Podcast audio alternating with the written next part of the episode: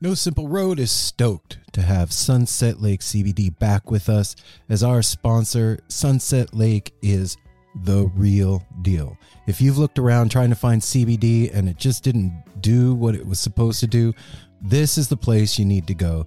They've got every kind of product you can imagine, including CBD tinctures with sleep gummies that are great for getting to bed, CBD gummy bears and reishi infused chews that can help bring you a little bit of calm in a stressful day.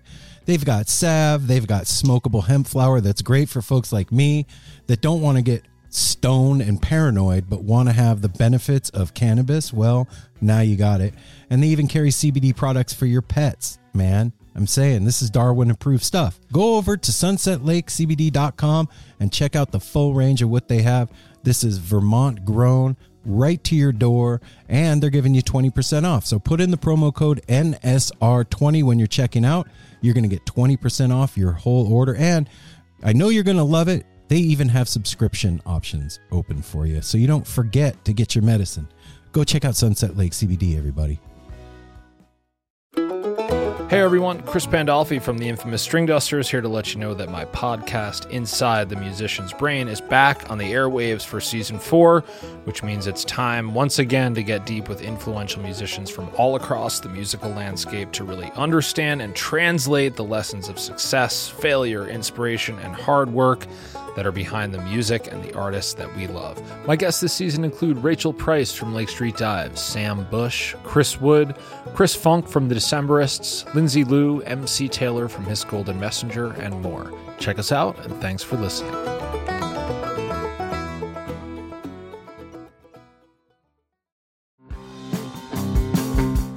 We're so excited to tell you a bit about today's sponsor, Music Masters Collective.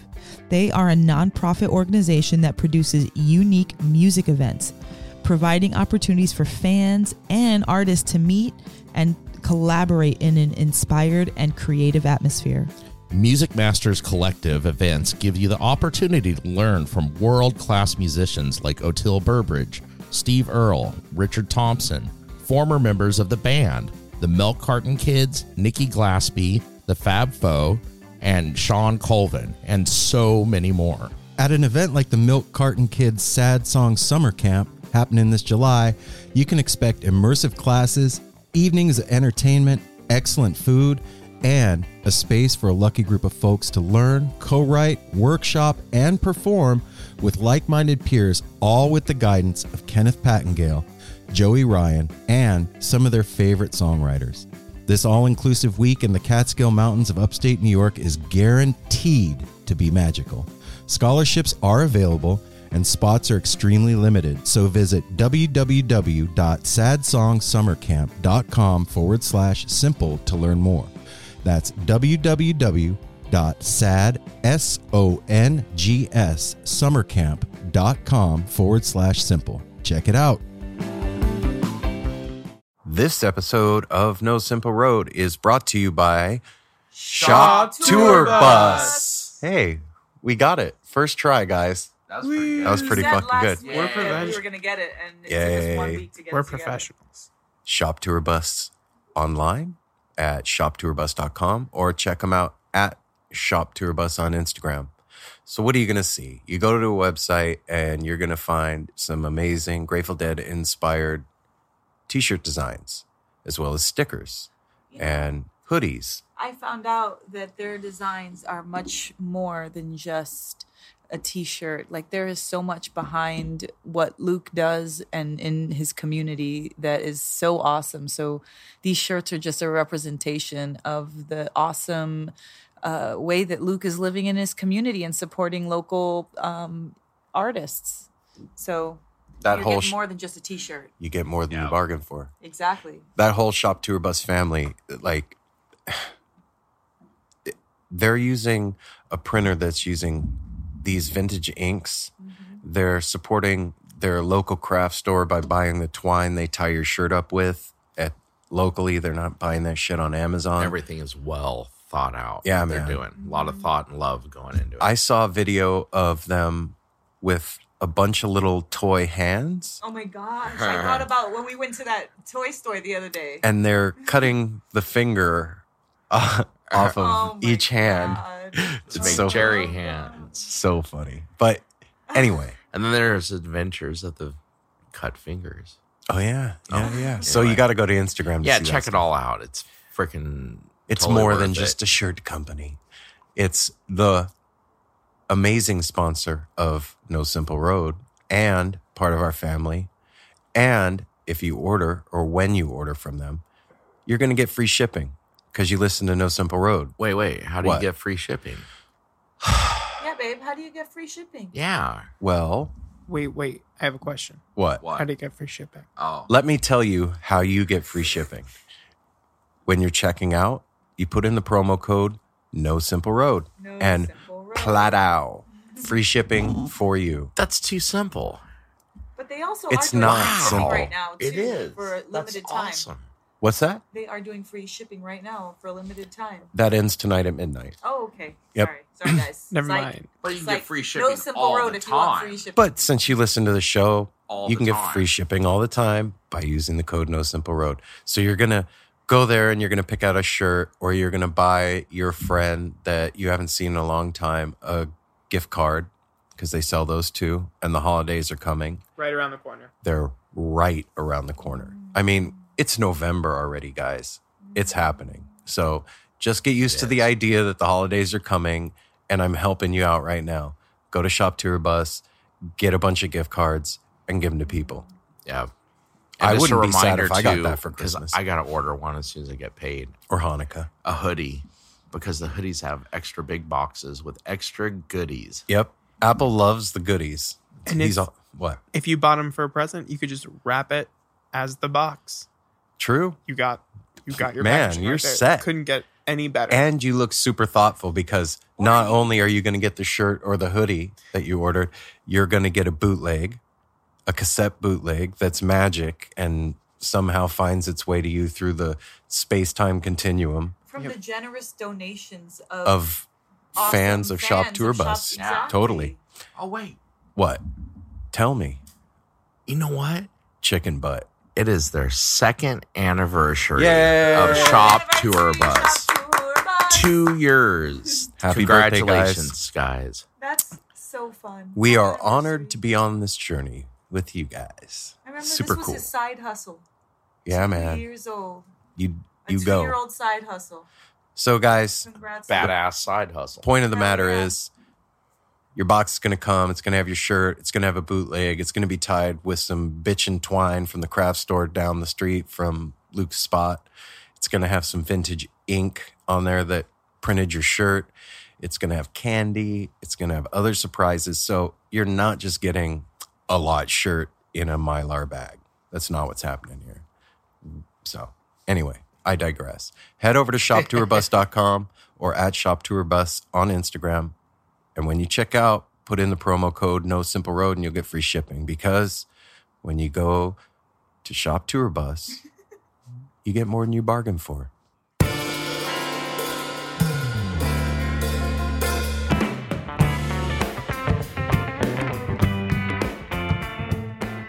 We have something special. We have a temporary new sponsor for No Simple Road, guys. Potentially Yay. temporary. Well, wait. What? Um, how about it's like uh, th- what's another word? Trial temporary? period. No, it's No. they're Like- look for the month of November. Ben and Jerry's is sponsoring No Simple Road. Guys, Ben and Yeah. Jerry. That's what's happening. Yeah. That happened. That's your birthday month. That's what I got for my Well, birthday wait. from the network. That's rad. Is there something Network, special going on with Ben and Jerry? There is Dude. something special going on. So, look, a lot of people that listen to this show like Phish, and I would wager More people like ice cream. ninety-nine percent of the people that listen to this love ice cream. Right? Yeah. Yeah. Holidays are right around the corner. What do you get right the person the that likes Phish and ice cream? Ice cream. Right? Always ice cream. But From Ben and so Ben and Jerry's came up with this limited flavor. Can, It's called can it? Ready? Right, wait for it. Here it is. It's ice cream. Can I tell them what's in it? Tell them what's in it, Ryder. Okay, guys, I'm really excited about this. Too excited. It's a caramel malt ice cream. He said caramel malt. caramel malt with almond toffee pieces, fudge fish, and caramel swirl. What? What? Caramel swirl, guys. That was the top of my head exploding. Oh, so caramel malt. I gotta say that oh. I personally have never tasted ice cream. So it would be really cool if our I can, sponsor I can attest that he's would send us a He's big actually- crate of it. What he's is right. this ice cream you speak of?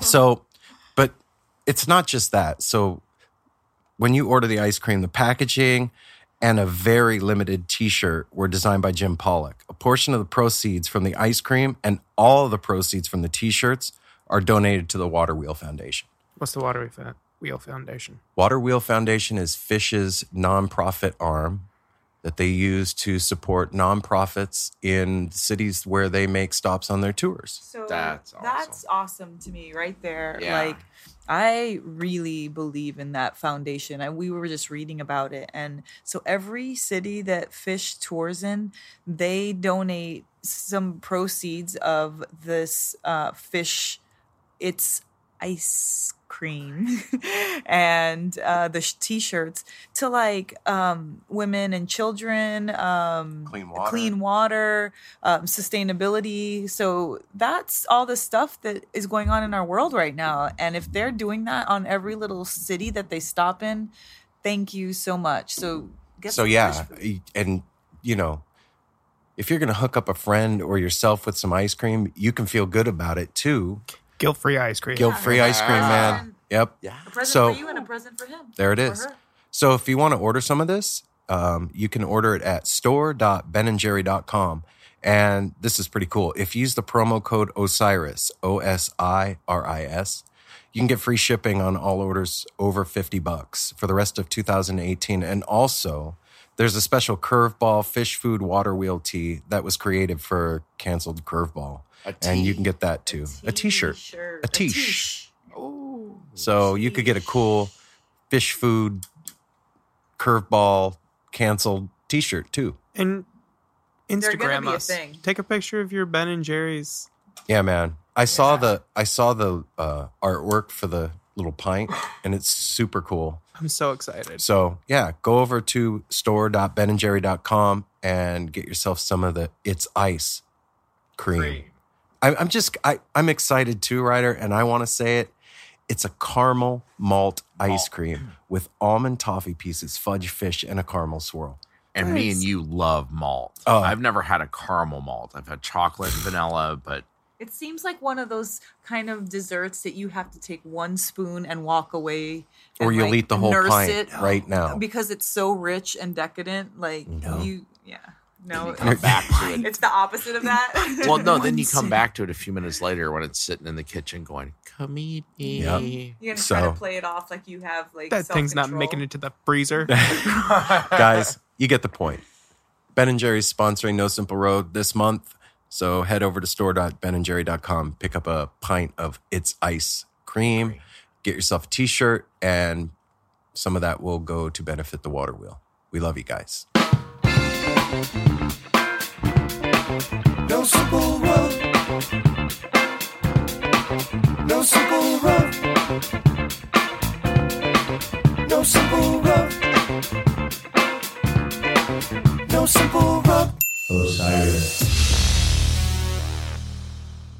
Hey, this is Brendan from Humphreys McGee. This podcast is part of the Osiris Podcast family.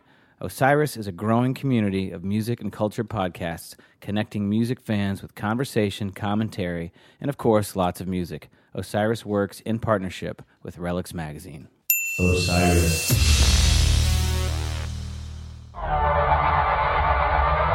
I've learned that I just got to start. New I smell like beef. Yeah. What are you doing over there, crackhead? Lighten up the honey dipper. The Honey water dab. water? Honey honey dab. dabber. Honey dipper Okay. dirty. Throwing whatever. shit Hang on, everybody, everybody, chill out. Ryder, explain what a honey dabber is. It's a glass pipe that you heat up with a torch. Well, wait, the one that you have is not just it looks glass. like a straw. It's a glass straw. Yeah, a glass sticking straw. out of a piece of wood that you heat up with the torch. You blew it. Yeah, And then we had this beautiful gold moon product that's made up here in Oregon that they add fruit terps back into. What's a that- terp? Terpene. A terpene. What is a Yeah, terpene? Sorry. The flavor profile of the um, cannabis. Okay, thanks, Mel. Yeah, I got caught off Yeah. guard with that question. Anyway, it tastes delicious. tastes like a pina colada. Doesn't make you cough. You can take a huge hit. It's So great. they actually take the chemical out of a pineapple yes. and a coconut and add it to and the Jack Herer flower bud that they made it out of. man, this stuff smells like It's amazing. pina colada. It's amazing. And Yeah. it tastes like it too. Yeah, it's not harsh. You don't Mm-mm. cough like a lot of other dabs. So you you this thing is like a like Apple said, a glass straw, but it's got a wood handle and that's where you hit from is out of that wood part. You don't hit from a hot piece of glass. yeah, And you heat it up and you just touch it to that distillate stuff and it vaporizes it and it's fucking amazing. I have a hard time smoking a lot of Yeah, flower flower- and other yeah, stuff. It makes me paranoid as testing shit. That stuff does not do that. Yeah, you've been able to smoke distillates for a little while now and makes you feel nice. Yeah, mm-hmm. and it's like a You're creative high. in- It's a head high. Yeah, it makes it's you like, fun. ooh, your head space. Speaking of a creative high, Yeah, this week's guest it was amazing. is very creative. Tommy Hamilton. I I got to admit, I was super nervous and really excited to talk to him because JRAD is one of my favorite things in the world. yeah. Period. Like, g- And yeah, I, I feel like sometimes we should say listeners may not. JRAD is Joe Russo's almost dead. Mm, yeah, Some people don't know that. that's It's true. A band. it's and- a band. People may not know that either. And Ghostlight, Right? That's true. That Tommy's other band, Ghostlight, is quickly gaining steam as one of my favorites as well. He's just a super talented guy, man. And it's just so funny when talking to these people and hearing him say that he thinks he's the worst musician on that stage. oh yeah. I, man, like, And we just saw them. do, do you see what we see? Because That's Amazing. when we didn't even leave the arena, or not the arena, but the concert venue. Like we were hanging out, dancing to Michael Jackson. they can make us sweeping leave. up and throwing shit away. Like we were, they put the groove in us till we just kept on jamming. I Yeah. mean, that is had to that turn off is, the music. it was amazing. It was amazing. yeah, And, that's when we stayed in, um, in Vida. in, uh, yeah, in Por Vida. vida. Vita. Vita. Oh, Vida. yeah, we stayed at this amazing farm in, in Vita, and We can't just br- brush over it. Well, we've talked never about Yeah, we have talked we? about Yeah, we have. We That's recapped okay. it. Okay. Yeah. We recapped Vita? Yeah. Part of it. But yeah. Wow, where was I? Well, not a full recap. It You was were part of another one. sitting one. right here, maybe. You'll have to listen to it. Yeah. It was good. Dang, I gotta listen to my own You're pretty amazing in it. Uh huh. One of the things that that I really dug about this interview though was that Tommy is a no nonsense kind of guy. Yes. Seriously, no bullshit with this cat. Like, yeah. It, it definitely comes through the interview. Is this was another one that was fun. It was education, and it surprised me. And he was just so humble, and just another friend sitting on the porch. Yep. It's it's a trip. Like, and I've said this before, but like, especially it seems like when I am nervous to do an interview, it always turns out at the end that they are just the most chill. I mean, I guess we haven't had Everybody's been. Yeah, I was gonna say one person no. that's been I was just gonna say we haven't way? haven't had anybody on the show that's been like I hope to keep uppity that or- record. I don't want to. I don't want to interview somebody who does not want to be on the show. Like I. why would we? Exactly. That's what I'm saying. I never want that to happen. I want to always. happen. Yeah, I always want to just do Even if they try to be like. agitated, we'll squash that. Yeah, I mellow. I missed this interview though. I was kind of bummed out. I had to work my new gig and I couldn't take time off right away. But I did um, look at his feed a little bit, um, and I saw that his he's got a lot of pictures of his mom, and it's really rad. You know, his mom backstage and pictures of his mom on Mother's Day, and I think that that is one of the coolest things. Like you can nobody pays anybody to care about their mom like that. So the fact that he's doing that really just warms my heart. And I wish I could have talked to him, but I'm really excited to hear the interview that you and Apple had. I think it's cool that in a bunch of his press photos online, it's him and his cat. Oh, I think that's cool, man. It is cool. And I've noticed on Instagram too, like he, they had just gotten off tour and he had like a, a short break, and it was just a picture, like a point of view picture of him like watching TV or something, and it was just him chilling with his cat, smoking a joint. The cat wasn't smoking a joint. yeah. Oh, might have been. Clear that up. My- You don't, well, you don't know you that. never know. Maybe that wasn't in the days- picture, but Catnip? Yeah. yeah. I've seen cats down on the street selling Cats like to catnip get stoned. several times. I guess it depends on what part of town you go into. I've seen cats with cucumbers on their eyes. Have you? Yes, I have. That's cute. Why? little kitty Yeah. facial. Yep. Yes, Wait. I have little kitty facials.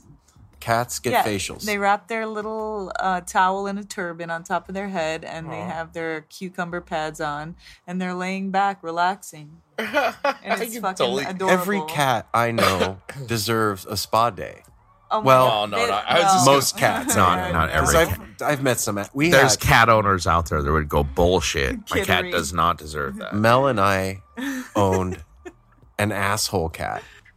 This cat would fucking well, she only did it once, but I remember the maintenance guy from the apartment that we lived in calling I can't remember if he called Mel or me in the middle of the day at work and said, I'm locked in the bathroom at your apartment. I can't get out. Your cat's attacking me and howling and slamming itself against the door with the fucking paw coming underneath the door.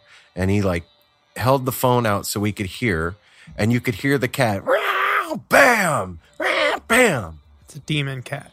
She was possessed. And we got another cat after that. and she hated us forever.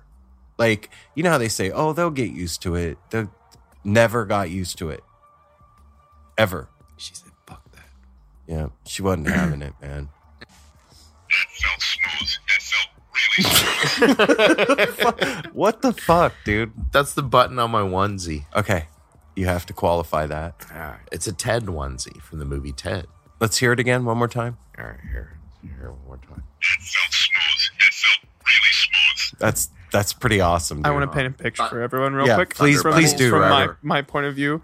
Oh. Um, I'm sitting next to essentially Santa in a brown onesie holding a microphone to his nipple. sitting next to Ryder wearing a fucking cloak with a hood. It's Halloween. It is Halloween. All right, We it's are Halloween. this on Halloween. Yeah, it- it's Halloween. That doesn't Okay. really. I was just gonna say this is not It Just it Halloween just right here, guys. Yeah. It- It's Wednesday. It doesn't. Today is still Halloween. I stand by. It is Yeah. Halloween. So, just to change tack a little bit, how was your week so far, Mel? My week is wonderful. I've had an amazing week. The baby's coming any day now. What? Moment. Yeah. Any What day. Any day now. Our grandbaby. Guys, this is probably going to come out after the baby's born. Oh my gosh. No? It might Oh, be. maybe. It could. Yeah. It's Uh, on a Sunday. Look, we don't know when this is going to come out. I said that last episode on Daniel Shapiro's episode. We'll and keep saying it till it yeah. happens. Anyway, um, I feel great. I, I did a few treatments this week and got some really awesome, um, uh, what do you call that? Uh, reviews. Damn, I'm a little stoned. But um, no, what? Treatments. What are you talking about? Yeah. I did a couple treatments. um, I did a couple treatments. What does that mean? You guys, Mel's we talked starting about a this already. business. S- I started. Started. with the ED at the end. Started. And um, basically, what I've been doing is treating my family and friends to some pretty bomb ass treatments. Um, I made this awesome little space downstairs, and I um, got a steamer and all the fun tools. And I have been giving Reiki facial treatments. Um, my website's going to be coming up pretty soon. Yes, so. I will talk about it on the show. But I just wanted to, you know, that was kind of how my week was. I gave great treatments, had a good day at work, and the baby's almost coming. So And if you live in the Portland area and you want to come get a relaxation treatment from Mel, hit her up at Kundalini Mom on Instagram or hit her up through the show at No Simple Road. yeah, You guys, I- Relaxation extravaganza. I am a relaxation specialist. She That will is definitely a title the, that I the hold. gunky toothpaste that is built up inside your soul out the tips of your fingers. Get rid of it. Okay, Yep. so Apple, how was your week? It was good. I sold weed. Oh wow! Come All right. on, man. Oh, no, it was it was a really good week. You went somewhere Well, it's special. The middle of the week. Yeah, Where'd it go? Oh, oh, that that goes with selling weed. Uh, I went to the Dope Cup Sunday night. What's the what's the dope cup? yeah. uh, up here in Portland, Northwest, actually, area is a publication about cannabis called Dope, Dope Magazine. And they have the Dope Cup every year where everybody enters their flower, their vape cards, their Concentrates, shatters. They have like 30 categories for everything. And it's just really cool. They had Go- Ghostface. I, well, I boned out before Ghostface Killah came on Tell everybody why you boned out. because I got really, I got two stone. That hardly has ever happened in my life. That's like the third time in 30 years of knowing you that I've ever heard you say that you got two stone. When you came home, you looked like a little kid that got scared on Halloween night. I, I did. It- There was like probably sixty percent of the crowd dressed up. It was really cool at first, but then I got everybody was passing joints. There was vape carts going around. There was dab bars. There, it was it was insane. It was fun, and I had to leave a little before nine o'clock. Started at six. Can you explain the consumption thing to me again? I think people would find that interesting. It's very hard to complain. this was on private property, so all the vendors there and everything they were not allowed to give out samples. Like here, take this home and try it, but they could have you test their. st- You could go to a dab bar. We were there with our vape pen. That the so weird. yeah, we entered we entered a cart that we're making uh, creamsicle, which is creamsicle, orange vanilla, and we were walking around with like ten of those pens. And everybody's just taking hits off them, and Well, I've got to say that it's the first time, well, third time I've ever seen you s- Too stoned. yeah. yeah, it was fun. It was it was a a sight to behold for sure. Uh huh. Good times. Cannabis, it's so much fun. Ryder, you have anything you want to share with the folks? I had a pretty chill week. Right on, man. Thanks for that. I, I mean, that's all I got. I didn't No really do cute much. little LOLs. No, you know. I fun- mean- When Mel says LOL, she's not saying laugh out loud. She's Little saying old little old ladies. ladies. So like, yeah, but also it's kind of just become work now. So they all kind of roll into each other. Well, it's hard to today remember was your specific Monday. little old Wait, ladies. your work is watching little old ladies roll into each other? Mm, it has happened a couple times. That's weird. There actually has been Sabrina a couple times Witch. where old ladies did roll into each other. I'm gonna be a little old lady soon. Mm-hmm. You're going to be a grandma. I'm going to be a grandpa. Yep. Maybe by the time this comes out. I Wait, know. wait. How about you, Aaron? How was your week? My week's been fantastic so far. Dope. Yeah, man. Just hanging out with the family and waiting for my grandson to arrive and just making dinners and hanging out and doing our thing. It's been really cool, man. It's been cool having Sydney home and having Adam here. And we've all been spending more time together now that the weather is cooling. We're all home more, it Yep. seems like, for some reason. And Well, that's the reason for Yeah. sure. yeah, No one does anything in the winter. over or fall. Everything. It's Well, now when out. everybody's busy, because it's you know, Buzz is working too and stuff. So like, everybody's working, and when we finally all do get to see each other, it's cool. It's It's quality time. yeah, yeah, man. it's quality. It's it's been good. It was weird the other day. I was telling I told you guys when I got home from work, like excuse me. All day I was feeling weird, like like maybe I forgot something or I wanted a drink, but I wasn't thirsty or hungry, but I didn't need anything to eat or I misplaced something. I just felt off, like weird all day long. And it was bothering me. Like it wasn't background noise. It was in the front of my head.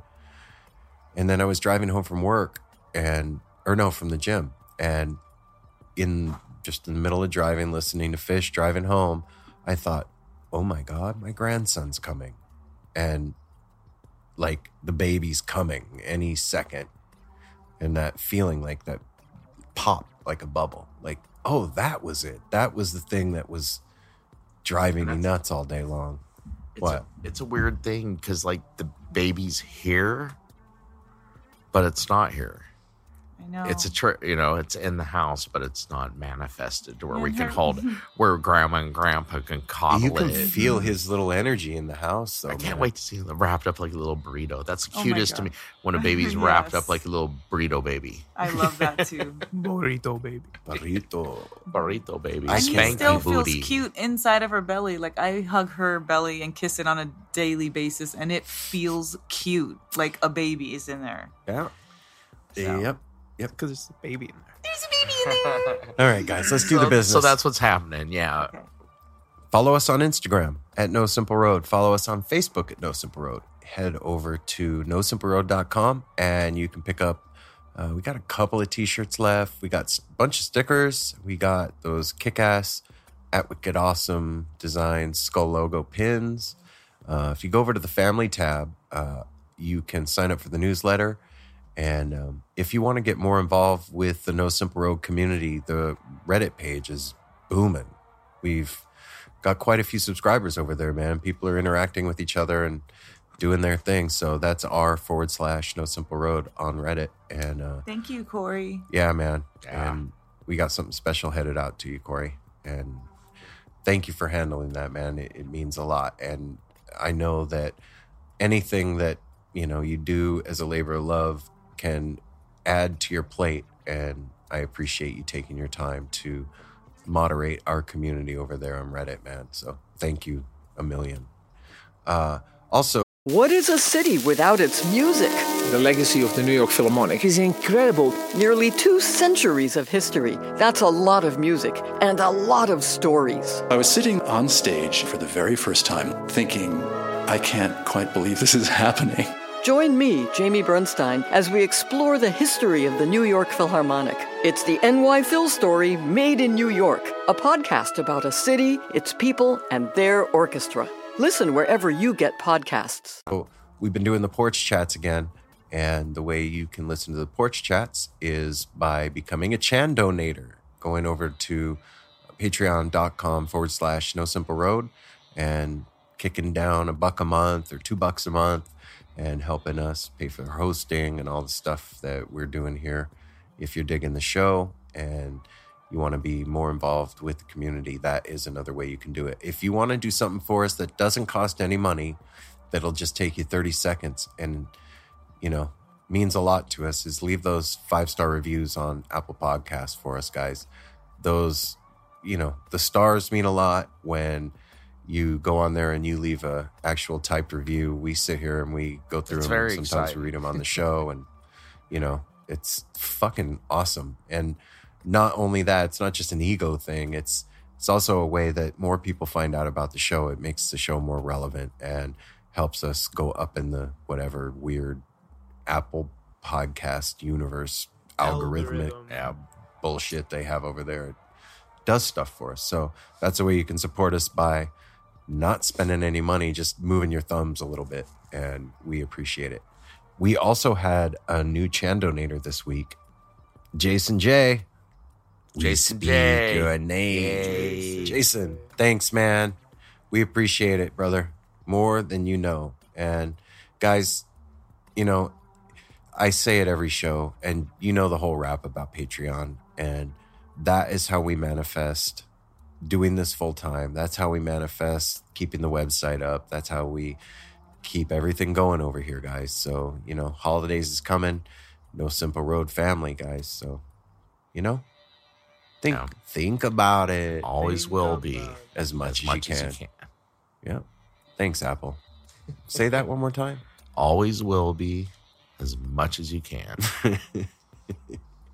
All right. So, guys, we uh, have something special for you. what do we have? We got something cool.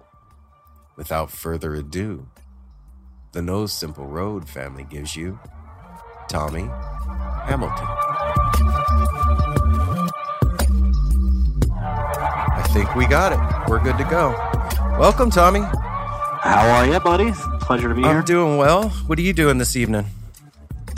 Uh, I just got back from a, a trip from the East Coast. I'm back in Denver, and uh, I'm just hanging out. Yeah, like we caught you in like one of the rare lulls that you have in your life lately, huh? Yes, this is definitely not something that is uh, that I, I usually don't have this much downtime. Yeah. So Calm- you spend like before the half storm. the yeah half the year like in in Denver and the other half on the East Coast. You know, I kind of just split it all up, man. Yeah, it's it, there's not a there's not a rhyme or reason uh, to it. You know, it's like when I have the downtime, I'm in Denver, and you know, I, I, the work is obviously in Philly, the studio's in Philly. You know, uh, it's a yeah, it's a whole thing of a farm in, in Gettysburg that uh, I try to get to for you know some realignment time and and stuff like that. So it's you know, it's it's I'm just always kind of on the move. Wow. So like is the, is the farm like where you go to like decompress and get away from everything and get your head straight?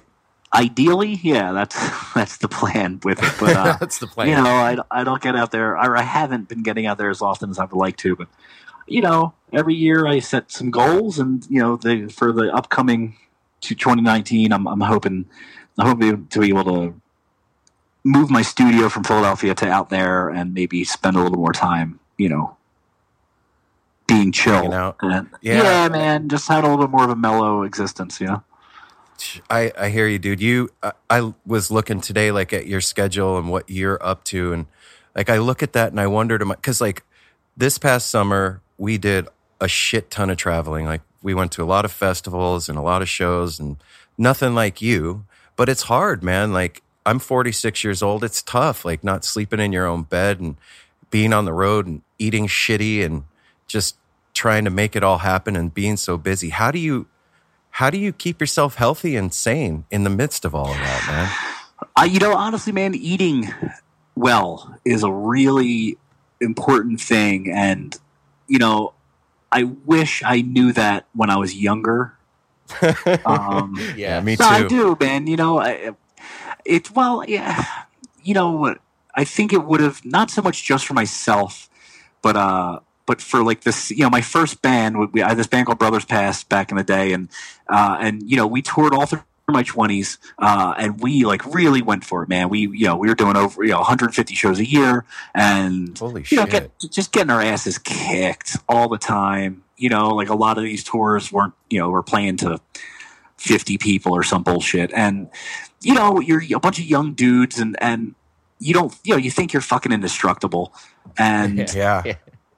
you know, I, so we were out there and yeah, we're eating like shit. And, you know, at the time I was, you know, I smoked cigarettes and was, you know, whatever, doing drugs and, and the stuff, like all the stuff, you know, and, but I really ate like shit, you know, like severe, just fucking garbage, you know, and, and, you know, looking back, it's one of those, that's one of the things that it's like, man, you know, I feel like if collectively we all, put a little bit of a, of a more of an emphasis on that at the time i think the band would have had a little bit more longevity and you know would have i think we would we would have it, just things would have gone a little bit smoother uh, if you know i feel like if we were all just you know more nourished you know Yeah. um, but you know, it's whatever. I mean, you know, it is what it is. But yeah, but that's the thing. You know, that I think that's that's a a, a really important thing to make this whole job sustainable. You know, my last band, American Babies,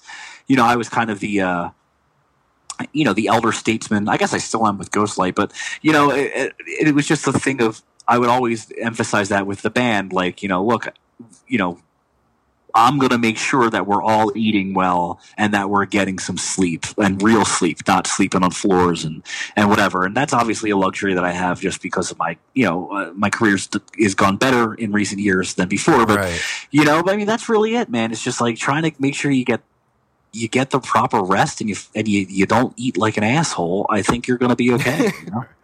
you know, you have this. I, as a as a fan of the music, like uh, you have this vision in your head of like the people that you go see, they're just fucking drinking and partying and like, you know, staying up all night doing lines of blow and ketamine and like going from show to show. And that, when I started doing this show, I really quickly started to realize like that is not the reality. Like you can't sustain that. You can do it for a little while, but you can't sustain it. And your art will suffer from it, even if Yeah, it's I mean- podcasting or whatever.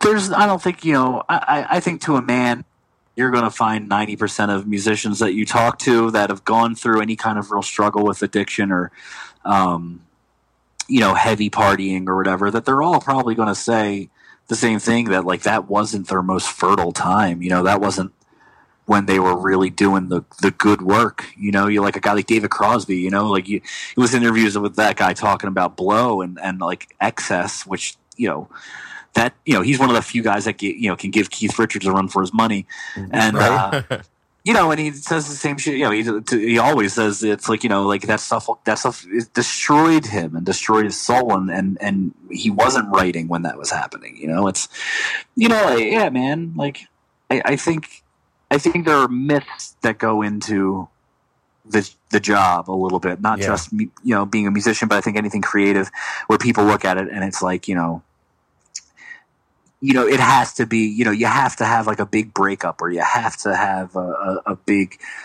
you know, drug thing or whatever. And it's all kind of bullshit, man. You know, realistically, like I think if you're really just kind of digging in and, and trying to understand, you know, the fucking human condition, I think that's the, the, the real thing. And I don't think you need to be fucked up for it. I mean, you know, and I'm not saying that like, I- don't love getting stoned or like, you know, when I make, you know, writing this last Ghost Light record, you know, I ate I ate LSD every week for four months, but like, you know, Shit. I don't, I don't think, you know, I, I just don't think you need to be like addicted to heroin or like snort and blow off of a, you know, a hooker's tits or, you know, fucking, you know what I mean? Like dealing with, Yeah, it doesn't like- need to be that fucking out there and glamorous. It can, it, you Yeah, can use it you- as a tool. Yeah, I got you. Right. You, you yeah, you could be surgical with it. You don't need to be, you know, tying one hand behind your fucking back, you know, like yeah. So that's that's something that comes with age right there that really is i think that that's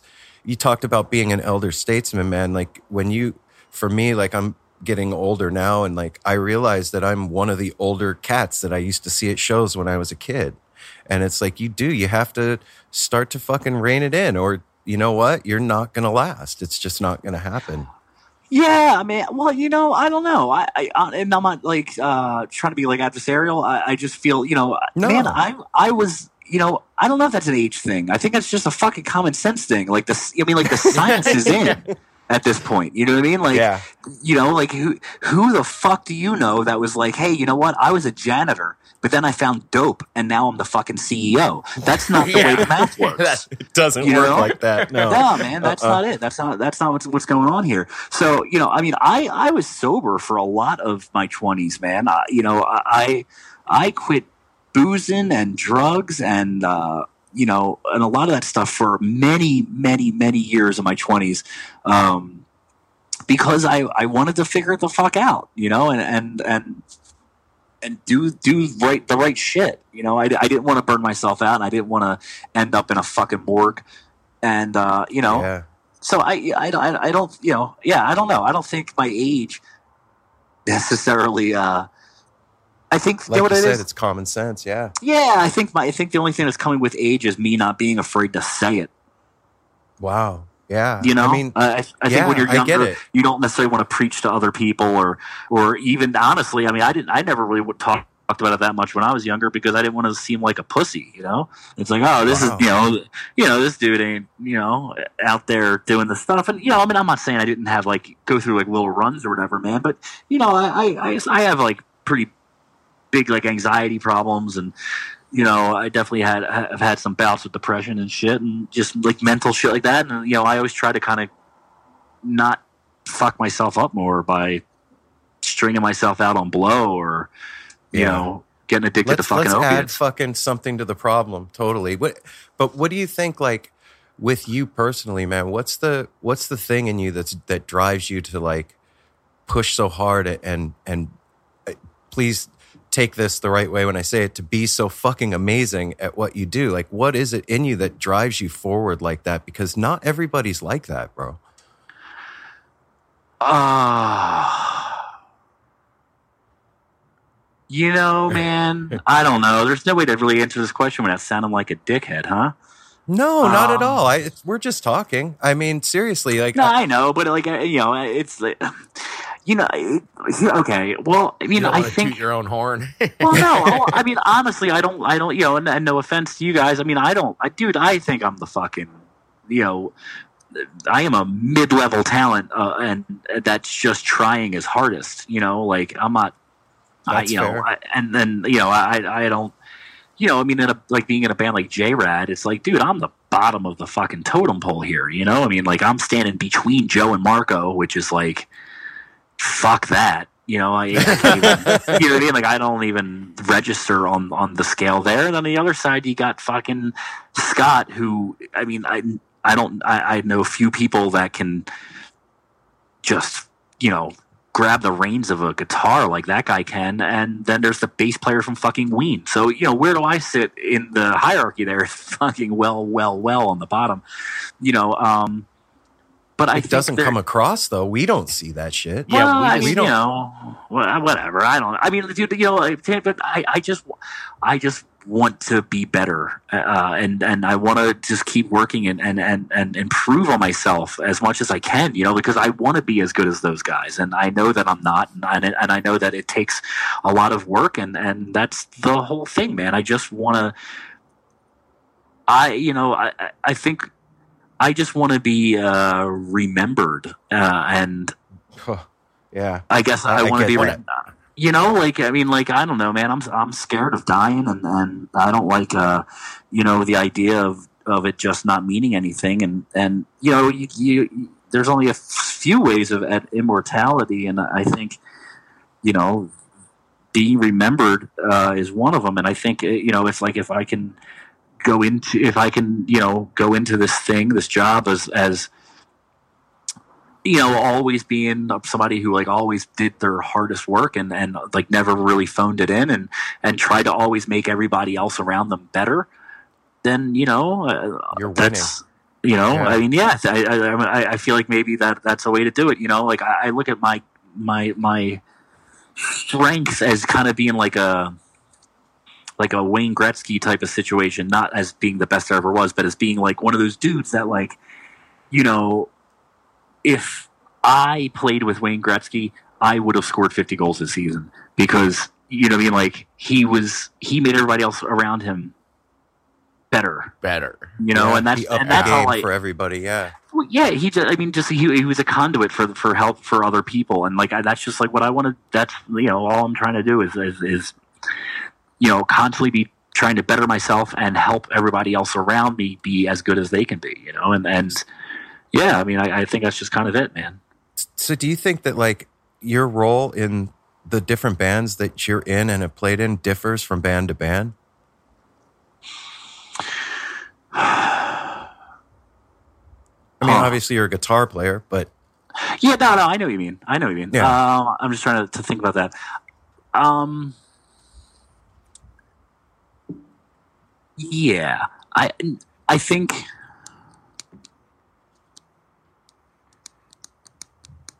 You know who John Cazale was? no. Okay, uh, you ever see The Godfather? Yeah. Okay, John Cazale was Fredo. Oh, okay. Yeah, yeah. Okay. Uh, he was, uh, you know, he was a guy that um,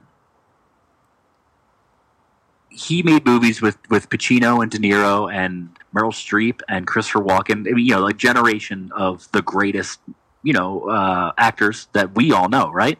Uh, Cazale only made five movies, and he made them with all of those people that I just mentioned, and uh, every one of them. Uh, at the time when he was still alive, all thought, all wanted to make every movie they ever made for the rest of their careers with John Cazale because he he what he did was was so it, it, he, again, it's the like making other people around you being able to make them be as good as they can be. You know, you um, raised the bar for them. Yeah. well, no, it's it's it's you know the dude with improvising, with jamming, you know, and this goes, I think, with acting uh, as well, and any kind of performance art.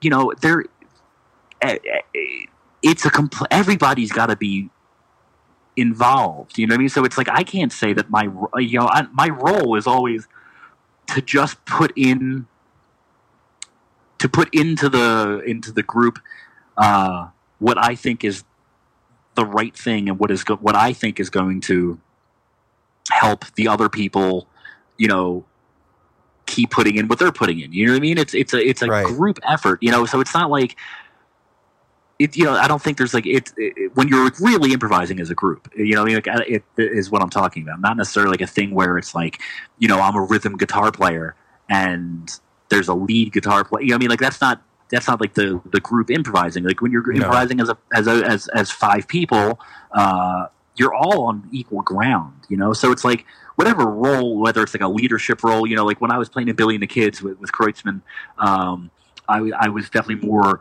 of a leader. Uh, as far as like you know talking about the you know about like in rehearsals or like you know writing set lists or whatever but none of that shit matters once you're like actually playing music you know what i mean It Like, kind of there's no goes hierarchy. away.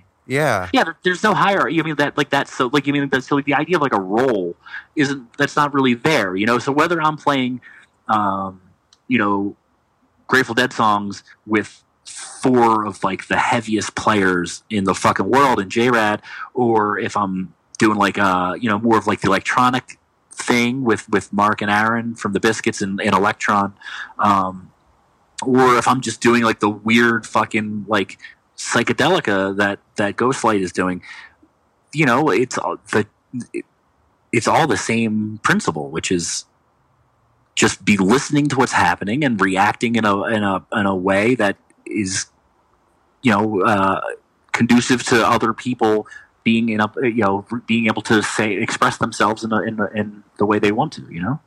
Yeah, I, I just think about everything you just said, and what goes through my head, man, is like, wow, like what a fucking amazing thing you get to do. What a what a fun fucking job you have, Oh. dude man. Like it's a it's the Jesus greatest scam in the world man i am I, uh, you know I, I know it uh, more than anybody believe me it's it's bananas like it- You know, I mean, for us, for us out there, like I know for me, man, like going to see JRAD is one of my favorite things to do. I I I can't think of really any other band that I've been that excited about to go see in the past year. You know what I mean? And I'm not just blowing smoke up your ass. Like that's No, that's you- real talk. You guys are And- providing like life force to us when Yeah. we go see these gigs. It recharges us. It makes us get through the everyday. It it it's like recharging our batteries when we get to see you guys on stage. I mean, And I I, don't even you know know how to react to that. Like, I mean, that's you know that's that's that's humbling, man. You know, I, thank you. I, I you know, uh, I Yeah, appreciate no, that, that we get to be a part of people's lives like that. You know, Well, yeah. I mean, the dude, it's, and it's it, for what it's worth. Like, there was moments at that show that you guys played in Eugene. Like, I gotta ask, like, did you guys fucking like stop playing in the middle of the show, And or was that just me? uh, Like, fuck, did you guys Eugene. freeze? Uh, yeah, Was wait, um, let me. th- Where was that? Like, what was that venue? Mar- in Eugene at the McDonald Theater. Theater. Like Marco was doing his piano solo. You guys kind of came back out, and there was a moment in that show where you just kind of held a note. Looked like everybody on stage kind of froze. Maybe I was just we were high. elevated, so Yeah. it could have been us. We were wondering. Man, I you know honestly, I I, I- I can't even remember the the venue right now. Wow. Um, yeah, that was the first time you guys have played out here in Pacific Northwest, right? Yes, yeah, yeah, for sure. I mean, you know, man, the thing is, you know, with that with that band, it's like, you know, I it, I don't really think about it again after it happens. You know, it, it it's Right. and you know, like it, it's uh, I- it it just it happens, and then it's like, all right, well, moving on. You know. That show must go on. Well, yeah. Well, I mean, it's just like dude, you know, that gig, that's an interesting gig. You know, like it's like, man, you know, we do some really cool shit, and you know, I mean, like, you know, we have so much fucking fun on stage. It, it really, it's like, like you said, it's like I can't believe I get to fucking do this, but Right. you know, uh, there's other things going on. You know, like, uh, like uh, we try to. I don't think you know. None of us try to take that too seriously because you know we didn't write those tunes. You know, like we didn't. You know, like there's no owner, there's no ownership of that stuff. So it's like we get to do that, and it's like really cool and, and like amazing that that we get to do that. But like, you know, I I I don't want to like dwell on it. Sometimes I'm like afraid to like really Well, if you get too happy about it. I guess you know, like and, you know, and also if you pick apart the magic too, it kind of takes away from it, I guess, in a way. Yeah, oh yeah. There's absolutely that part of it too. You know, I but it's I mean for me personally it's just more of like a I just don't want to get too stoked on that stuff because you know I didn't well I mean dude, I didn't fucking earn that, man. I didn't write those tunes. I didn't live that life. You know, I came in at the fucking finish line and you know, and and I'm able to help be a conduit to keep this music going on a on a larger scale, and that's fucking super cool and awesome. I mean, you know, I mean, I grew up listening to this music, so it's it's really an honor to, to do that shit. But like, you know, I, I'm not gonna sit there walking around with a swinging dick, thinking that like, you know, I'm the man and like I, I'm um like you know, and that this is my legacy. You know, because it's not. This I is someone you. else's legacy that, like, uh, you know, that I'm just trying to help make sure remains a, a, a important part of society. You know. I know it's the middle of the show, but I have to take a second. We have a special sponsor for the month November, Ben and Jerry's. And they came up with a pretty amazing idea here, guys. It's a caramel malt ice cream. I, I'm just going to let that sink in for a second. Caramel malt ice cream, almond toffee pieces, fudge fish, and a caramel swirl. This is in partnership with Phish, so the name of the ice cream is It's Ice Cream. Guys, I know I want to taste it. I know you want to taste it. So, oh, yeah. packaging and a very limited t shirt were designed by Jim Pollock. A portion of the proceeds for the ice cream and all the proceeds for the t shirts are donated to WaterWheel Guys. There's also a special curveball Phish Food water wheel tee that was created for the canceled festival that can be purchased online in the same place. So you get the idea. Go get some delicious ice cream. Send some to a friend. Store.benandjerrys.com and use the promo code Osiris and you'll get free shipping on your order over 50 bucks. We now return you to your regularly scheduled No Simple Road.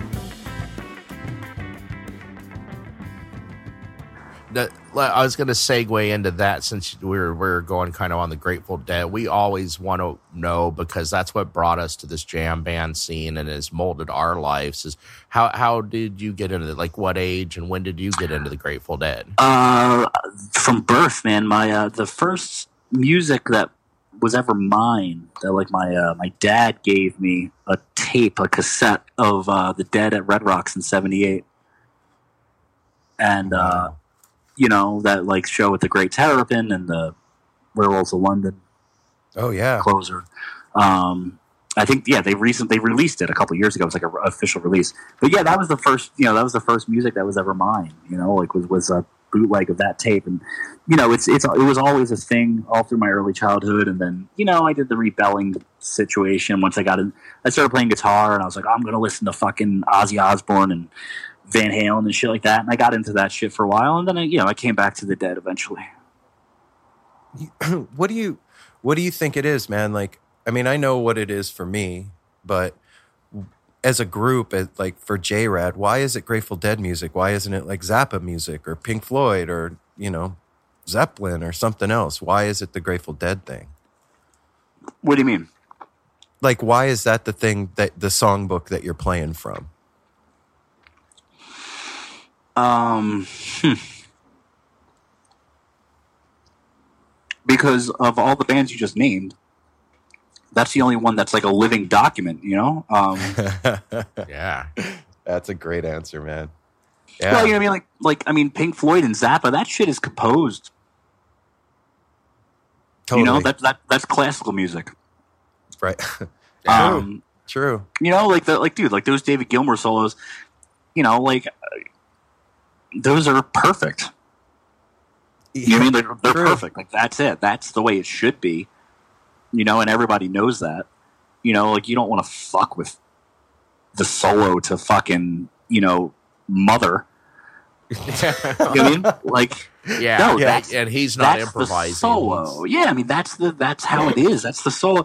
You know, I mean, the the Dead's catalog is a it's a living document, man. And, and I mean, name another band in the history of people where you can go to any town in America and there's a band and there's a, a, a band that is covering their music. Any town, you can go to there's- any fucking town in America and there's a Grateful Dead band there. And it's and it's the crazy we were just talking about this yesterday man like it transcends even the music. It becomes the community after that. Like there's such a a thing around it. Like i can walk into a pizza parlor in downtown portland and if there's a steal your face on the wall like i feel at home there's that's mean, dude, different than any other thing I in the went- world I went to a fucking uh, a Flyers Avalanche game out here in Denver, and I, and I, I get there and they're like, "Oh, it's Grateful Dead night." Like, why is it Grateful Dead night at a fucking hockey game? I don't know, but that's fucking awesome. yeah, yeah yeah You know, i'll take like- it yeah. You're not going to Yeah, argue dude. with it, but you'll be like, what? No. But it's mean, but you know, but it, it's I mean, it's the fabric of America, man, and that's like super cool. And I couldn't imagine, you know, what those how those guys see it. But you know, like, but it is it's it's amazing. And you know, when I talk to people about, you know, when, um, just you know, like uh, about the, the the songbook and stuff, and you know, people who aren't as familiar with it, and, and you know, and and they're you know, oh yeah, well, I never really got into it, and it's you know, and because I wasn't into tie dye or I wasn't into whatever, and it's like, well, you know, when you kind of take away all like the other stuff, you know, you take take away the jams, take away the the scene, and take away all that other stuff, and you just look at the songbook. I mean, it's literature, man. It's you know, it's the and it's the soundtrack to like. It's the soundtrack to a Kerouac book, you know. I mean, it, it's oh, it is it's it's a it is such a very specific time and and and place in American history, and you know I I I, I don't think there's anything that really compares to it. You Wow, know, uh, nice. it- No. We we talked to somebody that said it, it, it's true Americana, and it's like one of the last remaining things of Americana that's existing Genuinely nowadays, American. That's genuine. yeah Yeah, I mean, like you know, you listen to the, these these these songs, these stories, and and you know, yeah, man, it's it's a it's a fucking thing, and it's, I, I you know, yeah, I don't know, I so I, I you know, I don't know, I don't even know I- what, I the fuck- it. what the question was, but is, No. is that answer it?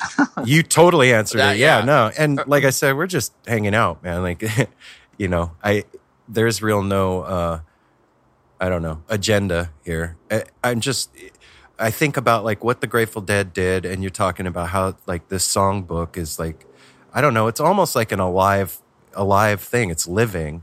And out of that came this huge scene that we're all involved in, you know, and all these bands and I think in the past maybe that scene has kind of had an identity crisis in a way like bands kind of sounded like each other and it's it was growing up do you feel like the the jam scene has kind of found its feet Man, I mean, no, I do not. Mhm. Uh, I feel like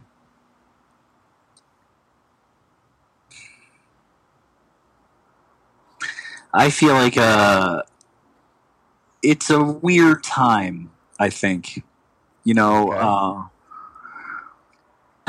I think there are bands. I think there are. Now, this is coming from a guy in a Grateful Dead cover band, so let's keep let's keep that in perspective. Uh, that being said, you know, I'm in a Grateful Dead cover band, and we don't sound anything like the Grateful Dead. Mm-mm. You know, we openly admit that what we're playing are other people's songs, uh, and we take them out for a ride. You know, we we do what we do with them, and you know, so like really, uh, you know, it's like if you go to a show, thirty percent of it is is somebody else's music, and the rest of it is just improvising. We're making it up on the spot. Right. Uh, I think there are a lot of bands, uh, unfortunately, at the moment in the scene that either all just kind of sound like some weird, like beige food that is like a mixture of all this other stuff that, you know, that doesn't really have any real characteristics of its own. You know what I mean? It's just like, yeah, it kind of sounds like Phish, but kind of sounds like the biscuits, and kind of sounds like whatever fucking else thing you want to you want to throw in there. Um, and it's like just very nondescript. Like I don't think anybody is really.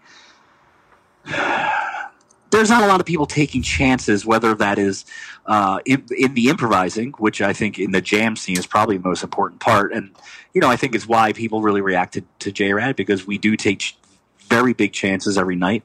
Uh, I think people are afraid to, to fail, uh, and therefore they don't take those chances. So it's a lot of safe uh, playing and hardly improvising. Um, or the songwriting is so fucking vanilla and just nothing but cliches musically and lyrically because people again are afraid to um, to do something dangerous to do something that is weird or with uh, that doesn't sound like something else necessarily uh, you know or or something that hasn't already been approved. You know what i mean? So uh, so you know it's just like uh, you know i don't know and I, I i don't think i'm like speaking out of turn here i mean this is Not something at that all. i feel like anybody can kind of like really if if you just listen to any of the the big bands that you know the bands that have any notoriety right now i think you can kind of listen to that and be like yeah okay like there isn't a lot of like definitive like this band is this band. It's like everybody kind of just sounds like it could be something it could be this band or it could be that band or whatever you know? And and in the songwriting again you know like you look at the band that started this whole thing the grateful dead and the allman brothers and these dudes wrote fucking killer songs. They wrote Yeah, killer epic. songs. Incredible fucking songs. And you know that still really hasn't like come back very much, you know, as far as what these the bands in the scene are doing, you know, and I think it's because people are afraid to be vulnerable in their lyrics or vulnerable in their songwriting because that's what it takes, man. It takes putting yourself out there and and and you know touching on the things of the human condition and of and of of what it means to be alive that are super hard to talk about and are scary to talk about. But that's what you know the Allmans did and that's what the dead did. That's what hunter did in his lyrics and that's what the band did in their playing. And you know uh, I, I you know i don't know. I think there's a lot of bands that say that they're original bands but when you listen to it it's not it's the furthest thing from original you know? And then you have the flip side of that being one of the bigger bands in the scene is JRAD which is a cover band that is kind of more original than the original bands you know? Uh, yeah, I was gonna say that. Doesn't it doesn't feel like that though. It doesn't it it's the same songs, but it's different music, if that makes any sense at all. Like it it doesn't Right. feel Well, like a cover band. We're, we're not necessarily, you know, like no one in the band's trying to, to sound like the other guys, the, you know, the other things that are happening, you know, like it, it's, uh, you know, we're five people that don't listen to jam bands. So, no, you mean, I like, mean, then- nobody in the band get- listens to, to you get bands like Radiohead or God, I can't even really think of anybody else that that's completely unique to me in my mind. Like that, I can't think like Radiohead sounds like whatever. I can't think of anything. Well, I think that with JRAD too. Like JRAD is playing Grateful Dead music, but it doesn't sound like anybody else. It, so Right, we don't sound like Grateful Dead, that's for sure. No, we, and no. because No. you know why The why would we try to sound so Grateful up. Dead? They they already exist. I mean, they already happened, and you know to to you know sit there and try to recreate what they're doing. It, that's not what we do. You know, like th- eh, that. You know, there, there's already that thing that that ha- that exists. You know, so it's like, uh, well, we're not going to do that. So, you know, yeah. I mean, and that's. I mean, we all love Radiohead actually, and, and you know, I don't know, man. I can't speak for the band. I can only speak for myself, and and but for myself. Eh, I think this goes back to like one of the first questions you asked, which was what drives me, and I think what drives me is to do. You know, I love Radiohead and I love Pink Floyd and I love the Beatles and I love the Grateful Dead. And the reason that all these bands are so cool was because they they found their own footing and they found their own voice and they Yeah. you know they moved they moved the, the ball forward you know um, and i think that's the that's all i want out of my career as well is to not make lateral moves and to not or to not be like always like you know doing something that's just sentimental um, and like you know looking in the rearview mirror. Like i want to try to whether that's with my guitar playing uh, like style you know like try you know just constantly trying to find some weird different shit to do uh, uh, that's not necessarily like licks that somebody wrote 50 years ago or 100 years ago. Like you know just trying to do new things or in songwriting you know? I mean uh, i'm i'm not john fucking lennon but you know at least i'm trying really hard to say and do things that are uh, different than than what's happening you know? I mean we i just finished uh, mastering the Go- the Ghost Light record, uh, like our first album, and you know, uh, uh, it's not Dark Side of the Moon. I'll never you know say that it is, but I think it's a very interesting record that is that doesn't that you can't listen to it and just be like, oh, they're, that they're just ripping off Radiohead or Wilco or wherever the fuck. It's like it's. Uh, I think it's a unique sound, and and that if everyone hates it, that's okay because I at least it's unique, you know. Yeah, and I think when you're creating from that place, when you're coming from that place of authenticity and vulnerability, regardless of if anybody else likes it or not, I'm sure we're all going to fucking love it, but that you it does something for you personally. It it makes you grow, it makes you stretch, it makes you better at your craft and and a better person all around. Yeah, you're, exact- you're dude, getting exactly. something from the creation of it. That's I mean, dude. I you know I look back at I look at my career, what I, and the records I put out from you know the first Brothers Past albums to this Ghost Light record, and you know I, I don't give a fuck that you know that that none of them are huge albums and or any of that shit. That doesn't bother me because you know what I look at it and no, no one could ever say that I repeated myself. You know what I mean? Like every, I mean, uh, uh, Brothers Past put out four albums. Uh, American Babies was five albums. You know, Ghost Light has this. You know, our first record here. You know, I, I've worked on and written for the Disco Biscuits. Uh, I've done stuff for Younger Brother. Uh, you know, I've I've done a lot of other things, and you know, I don't think you can look at any of it and say that I repeated myself or you know, or just fell into a groove of making the same record over and over. It's you know, it's always trying to move in a again moving in a forward direction, making Right. myself better, learning about myself, and you know, trying to just be as good of a of a person and as I can be, as well as a player. You know, I there's this great fucking interview, man. That uh, or it's not an interview. It's um when George Carlin died. Uh, Louis C. Louis C.K. gave uh, a speech at his memorial, and it changed my fucking life, man. It really did. I, when I heard the speech, you know, the cliff notes of it are, you know, he he he heard an interview with Car- Carlin talking about his process, and and uh, and he was saying that basically he would take a year and write, you know, an hour's worth of stand up that would he would then film for HBO and make a special out of it. And then he would throw it out and he would never tell any of those jokes again. And louis ck was just devastated by that. He's like you know how do you take this stuff that you work so hard on and and then just never you know never let it happen again. And he was like but then what i realize is is that you know you you do that and you know so like applying it to like making records you know it's like you make your first record and you're talking about love and that type of shit that you talk about on your first record. And then Right. well you know well when you get step back up to the plate and you have to make another album well you can't talk about that anymore. So now what, do- what do you talk about? Uh, okay i don't know. Maybe i talk about my family. And then i make another record and it's like well i can't talk about love and i can't talk about my family anymore. So you have to keep digging.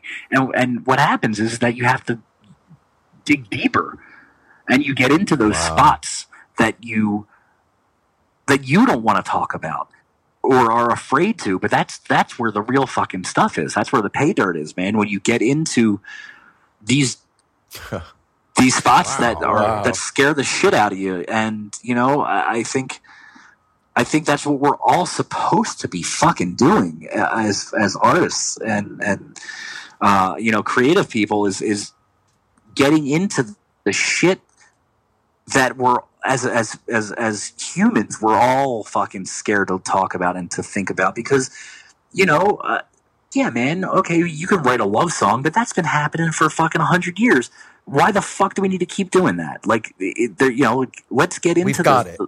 Yeah let's get Yeah. into the other thing you know and and you know i mean the last american babies record was like a really hard record for me to make it you know i mean i it was i i, I you know uh when I started writing for it, it was right, like Robin Williams had just killed himself, and my uncle had taken his life uh, a year before that, and it was a lot for me, and and you know dealing with these people that dealt with depression, and I was like, you know what, man, I. I I gotta, I gotta get into this, and I gotta talk about it. And you know, me and my writing partner, we were, we were just like, all right, man, let's talk about depression. Let's talk about what that shit's like. What, what is, what happens? You know, how do we deal with it? How do we get in there, and how do we get out of it? And, and you know, talk about some real shit that was terrifying. But Yeah. that's, That's what people need to hear. That's Well, I mean- awesome.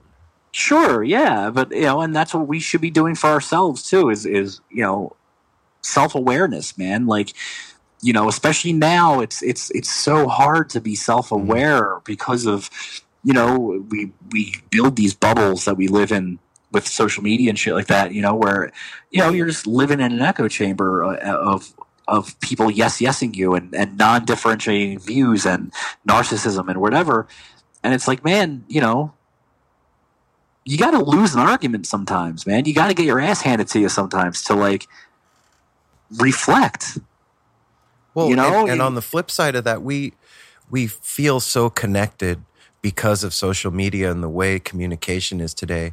But people have never felt more fucking alone than they do right now. And when you see somebody that's out there putting being vulnerable and putting real shit on the line like that, it it it's a it's like a ray of sunshine inside that echo chamber that shows you that oh shit somebody else is going through the same shit that i deal with on the day to day and i'm not fucking alone out here anymore man Yeah, well, I mean, and but I think the problem with social media um, is like, and not to turn this into some fucking weird like you know No, conversation cool. about that stuff, but like, but you know, I, I think, I think, uh, you know, having an artist in life uh, is you know this like tailor-made life for yourself where you know you don't have differentiating views um, or dissenting opinions. That also leads to a situation where like you know man like you feel more connected if some person that doesn't look like you or doesn't talk like you or, or uh, isn't into fucking what you're fucking or whatever if they all of a sudden you know express something that you're familiar with that's the shit that really needs to, to matter you know? It's like do a bunch of like affluent fucking white people that all like wear yoga pants really need to know that like hey man you know you're feeling the same thing i'm feeling? Well of course you fucking are. We're all the same people you know? But like to know that you know somebody in you know an immigrant eh, you know uh, from kosovo uh, deals with the same problems as you know some you know, make America great again guy in fucking Alabama, that's something that I think is more fucking important to know because, you know, that's those are the people that need to know that they're more alike than than they ever thought, you know? yeah. And I, and that's the shit that's not happening with social media and shit like that because whatever you're you're just sitting there and be like, well, I'm only going to talk to people that think what I think and like what I like and believe what I believe, and it's like, all right, man, well, yeah, we're all kind of fucked that way, and have you know, fun yeah, with like that, and- politics. There's so much division and different. Yeah, things. and, I, and, I, Nobody and I don't, learns and I'm not saying that. I just to clarify, I am not saying that in some kind of derogatory way towards people that are, you know, towards conservatives. Uh, that wasn't towards just conservative people. That is towards, uh, I think, anybody, any kind of tribe mentality, man. I think you know, progressives and you know, anybody that is assigning themselves to a specific group. I just think you're doing yourself a fucking disservice, man. You know, and and and you know, uh, that's just whatever. That's one asshole's point of view. but but you know what But like you know, I, so but like when I'm writing, I'm not writing for like any particular thing, man. You know, like uh, I'm not into isms. I, I'm, you know, it's like we're all we all deal with this shit, man, and like we got to figure it the fuck out, and you know, so So whatever. when you sit down to to do your thing with Ghost Light, like is obviously that's the stuff that's in the front of your mind when you're sitting down to do your thing, right? Like you just want to get yourself Wait, out there. oh wait, what, what was the beginning of that? when you're sitting down to write with like to write music with Ghost Light. That's the place you're coming from, obviously. I mean, you're talking about it, so that place of vulnerability and putting yourself out there. Uh, I mean, well, you know, the Ghost Light thing is is, is actually has been a, a very different and interesting writing experience, like learning experience, because for the first time in a long time, I I'm I was writing for a band and not just for Mm. myself, and that's a different fucking thing, man. You know, because I, you know, uh, I I didn't and still don't want to make that band about me. Like I'm just a cog in the machine. You know, Right. um, like you know, everybody is everybody in that band has a, a, a an important role. It's not just like a bunch of hired guns. Uh, it, it's it's five personalities and five people that have five points of view.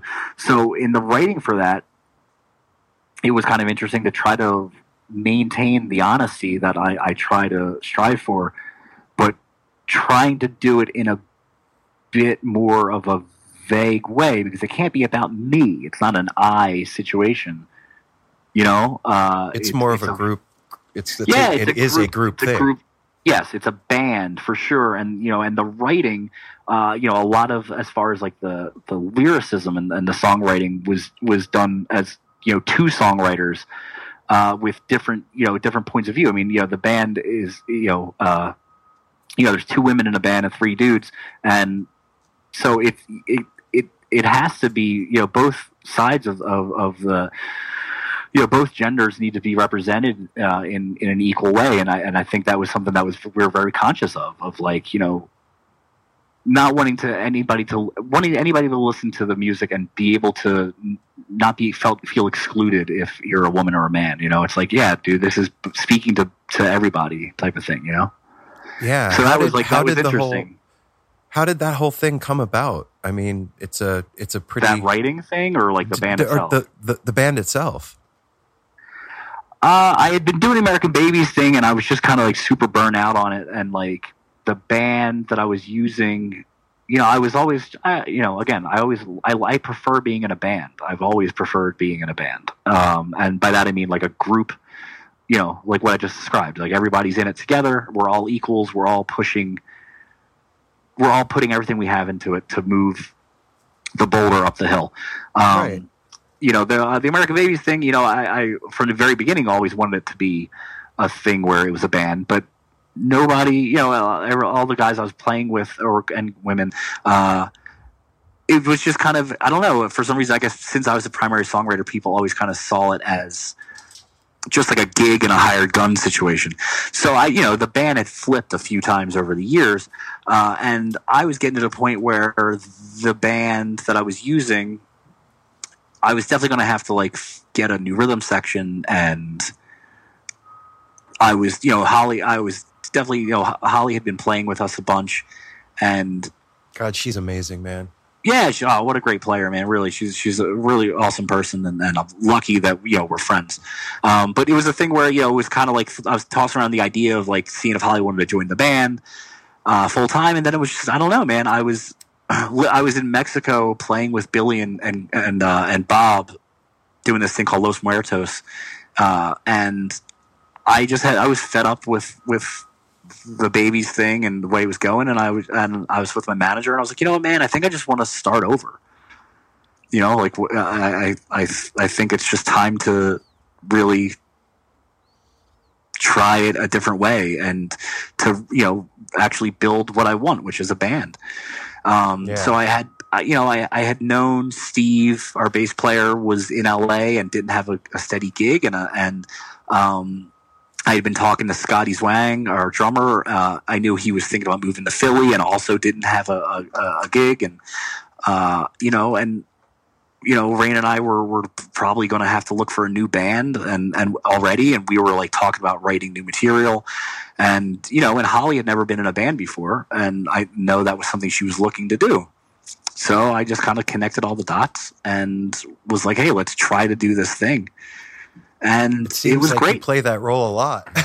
You're the conduit guy, the the dot connector. Hey man, it's not a bad role to have, you know. No, Um, but it's but again, you know, I, and, and that's fine. You know, we can say that and and and assign me that role, but like I, I just make sure that it's like that's not you know, but it's not about me. Like that's the thing. Like I, this isn't about me. I don't want this to be about you. you know, like I'm not just because I connected the dots doesn't make it my anything. Like it's about everybody, and that's what it's supposed to fucking be. You know, uh, and and and fortunately, that's what it became. You know, I mean, uh, you know, we wrote a bunch. You know, Rain and I wrote a bunch of, of tunes, and we brought them in. And uh, Holly had a few songs that she brought in as well. And and as five people, we got in a room and we worked out all the songs. You know, like it was a group effort from you know the the whole way through there. And and you know, I'm super proud of, of this record. I think it's really fucking interesting, and you know, kind of has like a if you know, Sufjan Stevens made a Soundgarden record is kind of like the vibe, and it's uh, it's cool, man. It's fucking interesting, and and like I said, it's like you know, I'm not gonna fucking win a Grammy, and it's not gonna be you know, Dark Side of the Moon, but I'm really proud of it, and I, you know, I, I'll I'll dare somebody to say that it's you know derivative. You know, I think it's a it's a it's a real shot at, at doing something with a unique voice. You know. Yeah. Well, when we we had the pleasure of catching part of of that when we were at High Sierra Music Festival this year. Unfortunately, we didn't realize that you had to buy tickets for those late night shows, so we ended up laying on the grass right outside that where the venue where you were playing at High Sierra, and we were just laying in the grass, just drifting off, listening to the music, and enjoyed it so much. And Yeah. that brings me a question. After the album comes out, are you going to be touring behind that album with Ghost Light? And are we going to see you over here on the West Coast? Yes, for sure. Yeah, I mean, yes, that's like what you do. You put out a record, you tour behind it. Um, you know, I, I, I, we, and without a doubt, we'll be back on the West Coast. I mean, we, we start the first gigs we ever played. You know, was were West Coast was a West Coast run. You know, um, and it was it was amazing. You know, uh, we our first show ever was in San Diego, and then it was followed by L.A. and and two nights in the Bay Area, and then Portland and Eugene, and all the shows were so well attended. Uh, you know, a lot of them sold out, and you know, we owe a lot of our current success and buzz from those first few shows, man. So like we're we're always going to be coming back to the West Coast. You know, that's Sweet. that's for Yeah, sure a, a, a reality. You know, we owe a lot owe a lot to it, and then um, yeah, we're good with that. And and I'll get killed by our our Pacific Northwest listeners if I don't ask. Does JRAD have any plans to come back out this way? Uh, you know, uh, dude, again, man, you know, everybody really showed up for those gigs. I, I, I don't see any reason why we wouldn't. I'm sure Fuck 2019 will will find will find us uh, back out there. So talking about like all the derivative shit that's out there and all that, like what what are you listening to that that excites you right now? What am I listening to that excites me right now? Yeah. Uh, okay, well, Turn I- me I on to something, man. There's a, you know, I mean, there's a great record called Big Thief. Uh, it's it's uh, they're a, um, this great band. They have a, an album that came out late last year called Capacity that I really love. Um, that is just incredibly vulnerable and beautiful uh, in its lyricism, and the playing is it's just perfect. Okay. It really is. Um, uh, yeah, I, I really love that record. I've been for a while. Uh, you know, I guess since Cor- Chris Cornell died, I've been in like a huge mourning phase. Uh, uh, uh, still with that situation. So So it was I'm- a big I'm- part of our lives too. Yeah, I mean, uh, you know, yeah, I guess we're all kind of relatively age similar. Um, you know, yeah, man. So I, I, I got out of all of that grunge shit. You know, in like the mid '90s, I was like, all right, I'm fucking done with this stuff, and I, I, I didn't really start revisiting it until probably like a like a year before Cornell uh, killed himself, and you know that that his passing, you know, really kind of fucked me up, and and you know, yeah, I've just been really living in that a lot lately. So I, I've been he put out a great solo, uh, like a live acoustic record of just him and a guitar, like a live. I know the album. and yeah, the songbook record. Uh, so I've really been living in there for a while, man. It's like it's it's a pretty heavy, heavy duty situation. Right on, man. Hey, Tommy, I just want to say, like, from all of us here at our house, man. We appreciate you, and I I'm honored to have spoken to you for what it's worth, and and thanks for being vulnerable and doing your thing, man. It's it it's really beautiful, bro. I appreciate it. Hey, man, uh, you know, it's sure I anytime. I'm just uh, trying to Yeah. hold up my end of the bargain. You know. When does the album come out? Um, I don't know. I'm gonna say like, you know, early-ish 2019. You know, I'm hoping for March. Okay. Well, cool, man. When you come back up this way, we'll Can't be there in the see you crowd again. Wait. cheering. Whoever you're with, whatever you're doing, man, we we're Uh, fans, and we can't gentlemen, wait to see I- you I- again. I appreciate your support, man, for sure. And uh, yeah, don't be a stranger. All right, brother. We'll see you down the road. Take care, man. Wow. That was really, really, really cool. Tommy's a hell of a guy. Yeah, man. I more and more as the longer we do this and the more people we talk to in and out of the music business, like artists and writers and musicians and these people that have like consistently blown our minds Ah, are, seem to be like the most humble, coolest people. yeah. And I, So humble. and after talking to Tommy, like, I wonder if that's the thing. Like, wow, it's getting really windy out here. I wonder if that's a thing, like, that resonates with us as a group. Like, that vulnerability, that, We pick up on it. yeah, it Yeah. comes out through the music and the art. The more we the thing. talk to them, and the more we see bands, it's it's like wow, these guys, they'll jump off the stage, come hang out with you. Yeah, well, and they're Yeah, I was tripping out when we were talking to him, thinking about um, putting out that intro that we put out f- for uh, Sam. yeah. Like, at what point is it too real? And to me, yeah, that really hit home because I almost too. brought that up, but he we kept on talking. It was like we were experiencing that with ourselves. You're right. Then when he's talking about Louis C.K. doing the memorial thing for George Carlin, of you once you create something, you throw it away, you get rid of it, you don't do it again because that's what makes you keep on digging and pulling the layers back till you get to that spot. You already That's- did it.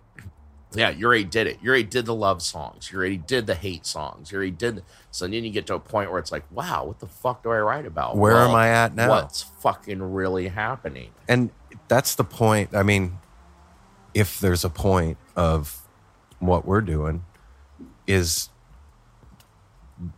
getting down to the nitty gritty of everything and, and Honesty and being honest out here. Honest what's going to on? our family that Yeah. we have created. Yeah. That is giving us feedback that they love it. They want to hear those moments. Having Tim and Erica here, them being here as as fans of the show and f- NSR family to hear them say that's what everybody loves is the honesty and to know that somebody else is in the same fucked up boat as them. But there's so much wrapped up in that, man. Like I, I- I can even I can't even imagine what guys like like Tommy and um, like Ethan from Howlin' Rain and and Chris Robinson and like they're pouring their feelings out Yeah. in front of everybody, and that's like the most like raw. half the year live Yeah, like- on stage. We're boom, I'm here. There's no faking it. There's no Mm-mm. phoning it in, or it would be seen, and it'd be like, oh, Yeah, man. And it's just a trip to realize that, or even be begin to realize that that's the thing that we pick up on is that that authentic nature, that the real part of people living their life, where you're getting down to the to the depth of who they are, and they're showing you, and it's like you're seeing a reflection of yourself and what's going on in you in them, and it doesn't even have to be lyrically because look at what JRAD does. Look at what Ghost Light does. Like a lot of their stuff is instrumental, improvisational. Yeah. And it's inside the jam that we find that authenticity and, and that emotional connection. And I don't know, man. It's it's just a trip to be doing something that by doing it, it's making you grow. It's so weird because if you think about like when you go to work, go do what you do every day. You work in I don't know, a bank or you work at a cable company or you work in a dispensary or whatever. Like when you're doing that thing every day, I don't know, is that you growing? You go and you do what you know how to do day after day and and what? What, Ryder? What were you going to say? It depends on how you do it. You can go in there to the same place every day and be the same person, or you can take everything you're doing every day as a learning experience. Yeah, yeah, that's true. But my what I'm what I'm getting at is like by doing that thing, is that thing making you grow? I still stand by my answer. Yeah. All right, that's fair. Yeah, I think so. I know, like in my job, for example, I'm growing every week. I'm learning to do it, not only learning to do it better, but enjoying to do it. Hmm. You have to. Because it's not about the specific thing you're doing, it's the people you're interacting with and this the back end problems that are coming up and how you take problems and solve them and how you let them affect you in the moment and later and it's everything And how you affect the people around you. it's all of it That that's Yeah. definitely learning experience. The shitty, shitty days at work are a really good learning experience. Yeah. Just like well, he brought that up. Like like you, you, you can't win all the time. You always can't be on top. And I looked at it like a sports analogy. It is good. I love it when my teams are winning, but it's good for them to fucking lose too. Because it keeps them hungry. That, yeah, that's where you learn, and that's what humbles you. And and then you take from that hopefully and go, oh, the next time that happens, a month, two later, same situation, kind of. You're like, oh, I fucking dealt with this shit. I I learned from that experience. Yeah. Piece of cake. I got this. I just know that, like, personally, it, it's been fucking tough lately. Like, I've been going through some shit. And part of me, like, I don't know. I don't know if, like, it's the, the, the junkie that lives in the back of my head that wants to, like, retreat from everything and not let anybody see what's going on or what. But, like, it feels really weird and to have everybody know that like hey you've been having a hard time like you've been feeling depressed or you felt like throwing in the towel or whatever the thing is like for me i'm super fucking depressed lately And guess And- what? That's the awesome thing is you're not alone. That's Yeah. most of us. You know, that's most of our listeners. That's what makes us real, and that's what people like to hear. If you're just coding everything and you're not talking about the bad shit, if everything's love songs, that's boring. It, it's important to connect, and we're doing that. yeah it's just a weird feeling to do it on such a a big scale like it it's hard enough to do it with just the three of us sitting here on the porch Well, and I, I totally understand. Like, it's second nature for me to. Wait, second nature is second nature means it's yeah you got it Second nature for me to like not tell anyone Mhm. anything at all ever that's going wrong. So, it, it's just, I think it's human nature to want to fix it yourself first. and then talk about it Yeah. Come to people with solutions to your own problem instead of. Is that a dude thing? I think I that might be a guy thing. I have seen it it across the board. I've seen both ends. Like I've seen guys that just come and ask for help right away, and I've seen girls that will hide everything until Okay. the second it blows up. I think it's just a human thing. Yeah, it's human nature. That's human condition. So is depression. And it's We weird talk about 'cause- it. What's funny to always to me too is like comedians. Comedians, you see, it's like, oh, the funny guy, he's so happy and fun. All they're some of the most fucking depressed people that there are. And it's a weird thing. Depression is a weird thing because I don't know how anybody else's head works. But I didn't realize I was depressed until after I wasn't depressed anymore. Or in your, or when you're in the upswing, you're like, Oh, that's what that was. place. I had no God damn, idea. that was like, funky. I didn't. I mean, the only time I ever really dealt with that, I didn't deal with it. I numbed it with dope. and on the heels of figuring things out first and then coming to people like i was depressed for a really long time and i thought that like i was over it and i've been realizing these past couple of months that i think it's What? manic depression like my dad has Like up and down, up, and, down, up and down. up and down Mm. so Well, you got us. airing that out Stinky socks. hmm thanks preston Yeah. Right on, man. This is, well, that helps the most is having like what we have now. We have a community, and like when we go to the shows and Mhm. just at home, our home life. I come home some days where I'm just like, "Fuck it, I'm done. I'm not. I don't want to go back to work. I'm gonna. I don't know what I'm gonna do, but I ain't doing this no more." Then I get home and I see you guys, and we talk and we smile, we laugh, and we have dinner, and we get letters from everybody that's listening, and and and then it's okay. Yep.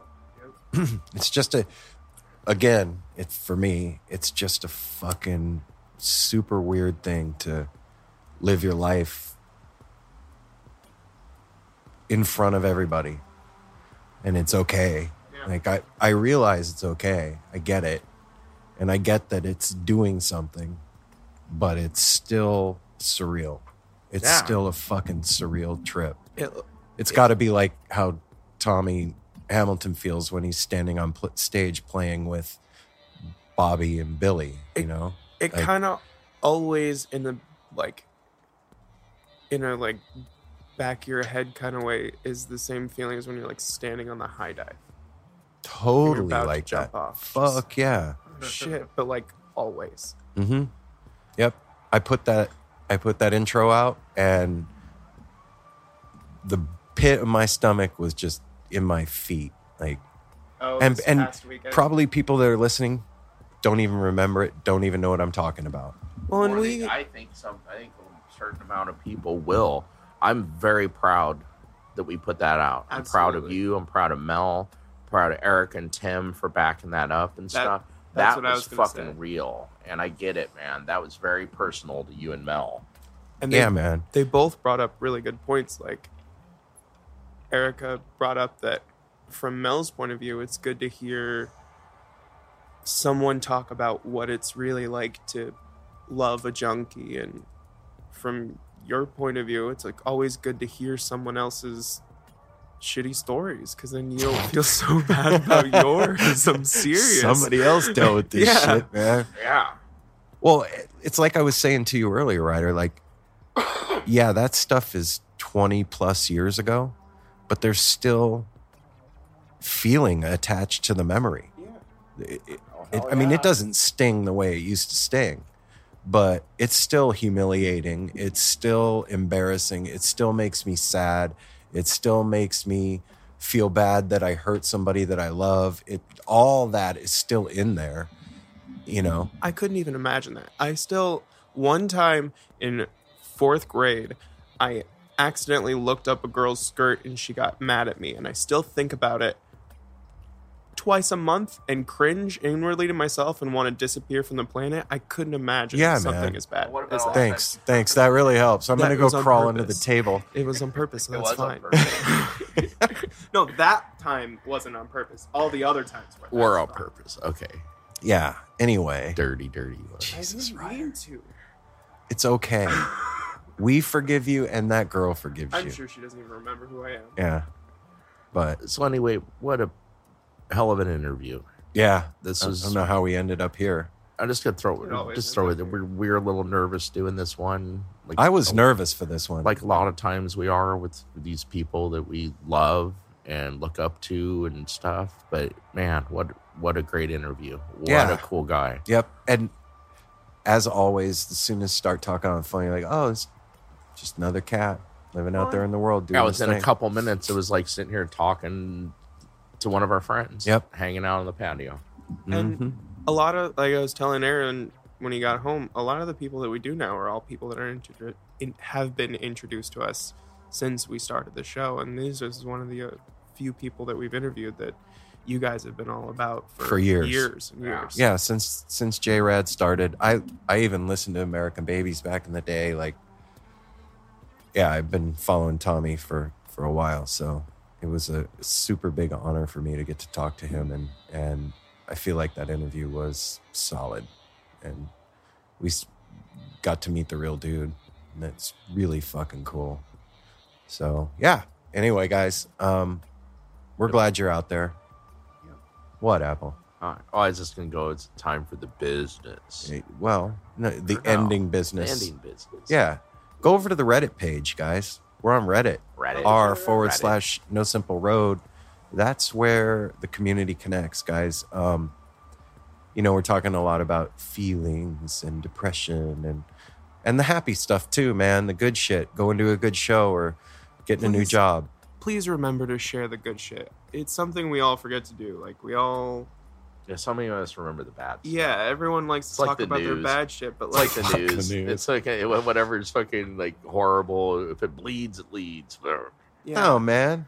If it smiles, it's got style. You saw, I don't know shit. I like- you saw a cute I duck like crossing the road. Take a picture of that fucking duck and send it in. quack And- quack, motherfucker. and tell some people about that duck. Be like, Yeah. guys, I saw the cutest duck today. So anyway, the place you can do that is on Reddit at r forward slash no simple road. That's our community, guys. That's where you guys can talk to each other and get help and you know, I don't know, interact. Yeah. Yeah. Follow us on Instagram at no simple road.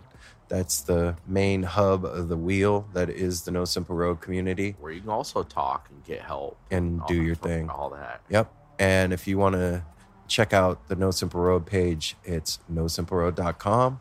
And that's where you can get your merch. We got pins. We got a couple of shirts left, stickers, and all that good shit. Um, all the past episodes are up there. And you can also go to the family tab and sign up for the newsletter. And you'll get to hear my own personal ramblings, rants, and ravings. Can I ask them to send in suggestions for new shirt ideas? No, you can't. Okay, never No. mind, guys. I didn't. I didn't say anything. Ignore Yeah. it. Go ahead. Send us cool shirt ideas. It, like if you're an artist, send a sketch. If you just have a cool idea for a shirt, send that in. Yeah. And yeah. Yeah.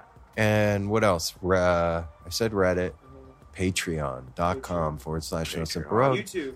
That's where you can Get support the No Chandonator. Simple Road community, guys. Patreon.com. As little as a buck a month. Some people give $3.33.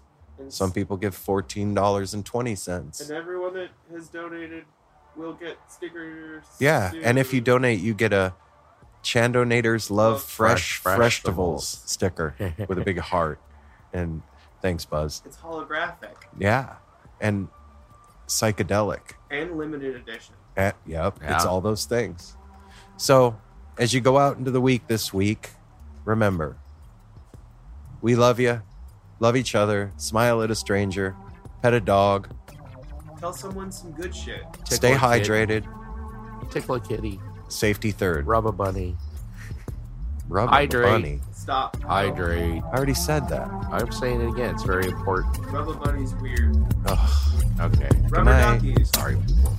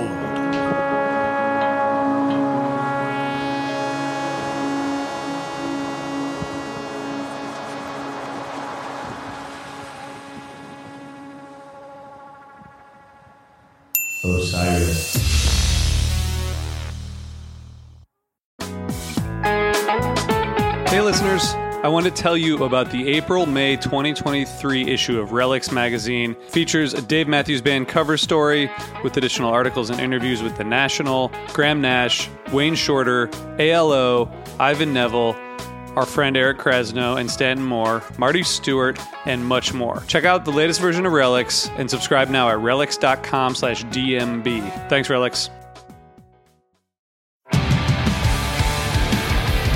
What's up, everybody? I am Finn McKenty, host of the Punk Rock MBA podcast, part of the Sound Talent Media Podcast Network. My podcast is all about doing what you love for a living, and every week I sit down and talk to people who have done exactly that. For example, musicians like Tommy from Between the Buried Me, Matt from Periphery, Lil Lotus and Shinigami, among many others, photographers, artists, designers, YouTubers like Glenn Fricker and Sarah Dici, and I unpack exactly how they got to where they are today with the goal of helping you do the same. So if that sounds cool, you can listen and subscribe at soundtalentmedia.com, and I'll see you there.